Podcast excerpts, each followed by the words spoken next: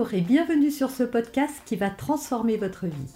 Je suis Noémie de Saint-Cernin, je suis coach certifié RNCP, auteur de plusieurs livres best-sellers, conférencière, formatrice en développement personnel et en parentalité, référente pour les médias, entrepreneuse, épouse et maman de trois enfants. Ce podcast, je partage avec vous chaque semaine des outils, des conseils et des clés concrètes pour vous aider à vous libérer de vos blocages, à améliorer vos relations, à mieux gérer vos émotions, à remettre du sens dans votre vie, à retrouver énergie et positivité et bien d'autres choses encore afin d'obtenir la vie qui vous fait rêver. Alors comment ne plus procrastiner? Tout d'abord, arrêtez de voir la procrastination comme quelque chose de mal. Il y a de la bonne procrastination très souvent, il y a aussi des choses sur lesquelles vous procrastinez parce que ça ne correspond pas à qui vous êtes. Vous vous dites qu'il faut le faire, mais le faire pour qui et pourquoi? Est-ce que c'est pour plaire à quelqu'un? Est-ce que c'est pour faire comme tout le monde? Est-ce que c'est de crainte du regard des autres? Voilà, c'est important pour vous de clarifier quand vous avez du mal à faire quelque chose, quand vous le remettez sans arrêt à plus tard, de voir si c'est pas finalement une bonne chose que de ne pas le faire.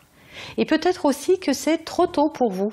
Peut-être qu'il y a d'autres choses à faire, que vous n'êtes tout simplement pas prêt. Et donc c'est important de s'accorder le droit de ne pas être prêt, de s'accorder le droit de prendre du temps, de s'accorder le droit de procrastiner, même si je pense que dans ce cas de figure, ça n'est pas de la procrastination. Quand on fait euh, des tâches aussi, certaines choses, avant de les démarrer, on a besoin parfois de les installer un petit peu dans son cerveau, d'être prêt à commencer. Et plus vous allez vous blâmer, parce que c'est ça, hein, quand on se croit procrastineur, on se blâme beaucoup parce qu'on se dit oui, voilà, tu devrais le faire, il faudrait le faire, tu l'as pas encore fait, tu perds ton temps. Et donc on se blâme et ce blâme, ça vient renforcer encore plus notre, notre procrastination d'une certaine manière parce que ça nous encourage pas à aller de l'avant, ça nous tétanise au contraire et puis ça nous fait rester dans cet état d'immobilisme. Donc déjà, euh, voilà, clarifier si vraiment c'est quelque chose que vous voulez faire. Maintenant, il y a une autre forme de procrastination. Là aussi, je trouve que le terme n'est pas très adapté. C'est quand vous devez faire des tâches que vous détestez faire. Repasser, faire votre comptabilité, ranger vos papiers, faire le ménage et que sais-je d'autre, ranger une armoire. Et donc si vous ne le faites pas, c'est simplement parce que ça vous déplaît au plus haut point. Et donc c'est un peu normal de ne pas avoir euh, envie de faire quelque chose qu'on n'aime pas faire. Seulement, je suis d'accord avec vous, bah, quand même, il faut les faire ces tâches-là et vous n'avez pas toujours le choix. Donc, soit vous les déléguez et c'est très bien, vous prenez une femme de ménage, euh, une petite jeune fille pour venir trier vos papiers, soit vous le faites vous-même. Et dans ces cas-là, moi, je vais vous donner mon petit truc pour que tout à coup ça devienne euh, plus joyeux, c'est de voir la conséquence et la finalité de ce que vous allez faire. Parce que par exemple, repasser, c'est vrai que ça peut ne pas vous plaire de le faire. En revanche, vous adorez avoir des vêtements euh, pas froissés. Faire le ménage, ça peut euh, aussi être désagréable pour vous, sauf que vous adorez avoir une maison propre. Euh, laver du linge, ça peut être, ou l'étendre, ça peut être euh, pénible pour vous,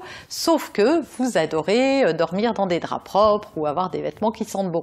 Donc voilà, il y a toujours une conséquence positive, sinon vous feriez jamais vous les feriez jamais ces tâches-là. À un moment, vous les faites, et quand vous les avez laissées trop longtemps s'accumuler, bah, ça devient encore plus de contraintes parce que ça va durer encore plus, plus longtemps et que vous allez faire encore plus longtemps quelque chose que vous n'aimez pas faire. Donc c'est encore plus de souffrance que vous vous créez. Donc moi ce que je vous conseille, donc les trois conseils, hein, un, soit vous le déléguez, vous pouvez aussi déléguer à votre famille. Et là, euh, il y a moins besoin d'argent. Cherchez, faites la liste de tout ce que vous n'aimez pas faire et regardez ce que vous pourriez déléguer à votre partenaire, à vos enfants, voilà, aux gens qui vivent avec vous principalement s'il s'agit de choses euh, de la maison et sinon à l'extérieur de vous, voilà, à vos sœurs, à vos frères, à vos parents.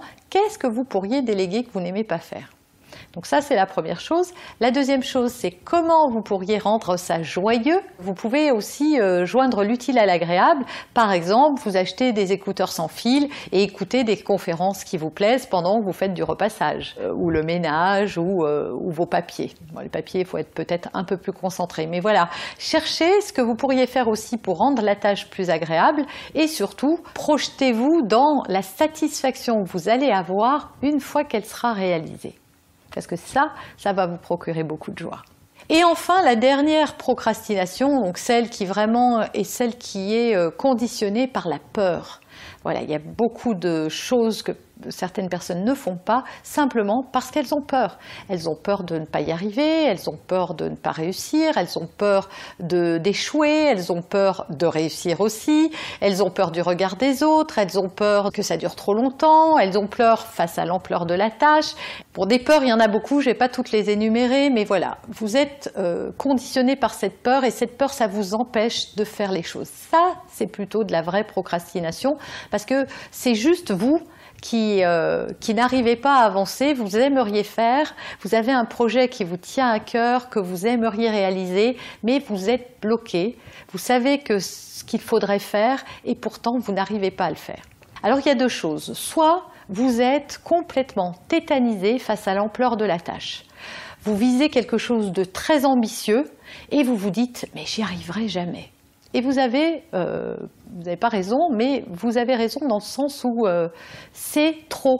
Et ça vous met trop de pression. Alors moi, ce que je vous invite à faire, c'est à découper euh, cet objectif en toutes petites parties et de ne plus voir le grand objectif final, mais de voir juste la première étape que vous pourriez réaliser.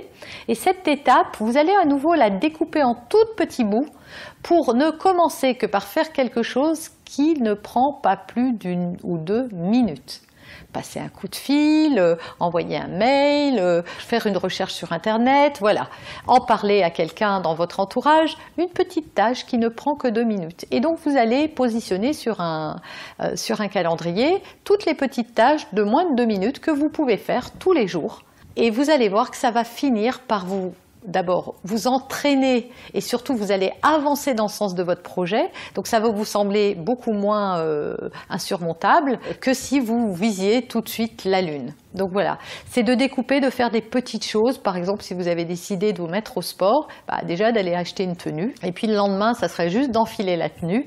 Et puis le surlendemain, ça serait juste d'aller faire un tour dehors pour voir euh, quel parcours vous aimeriez faire en jogging. Et puis le surlendemain, vous iriez courir deux minutes. Et puis après, trois minutes. Et puis quatre, et puis cinq, et puis plus. Voilà.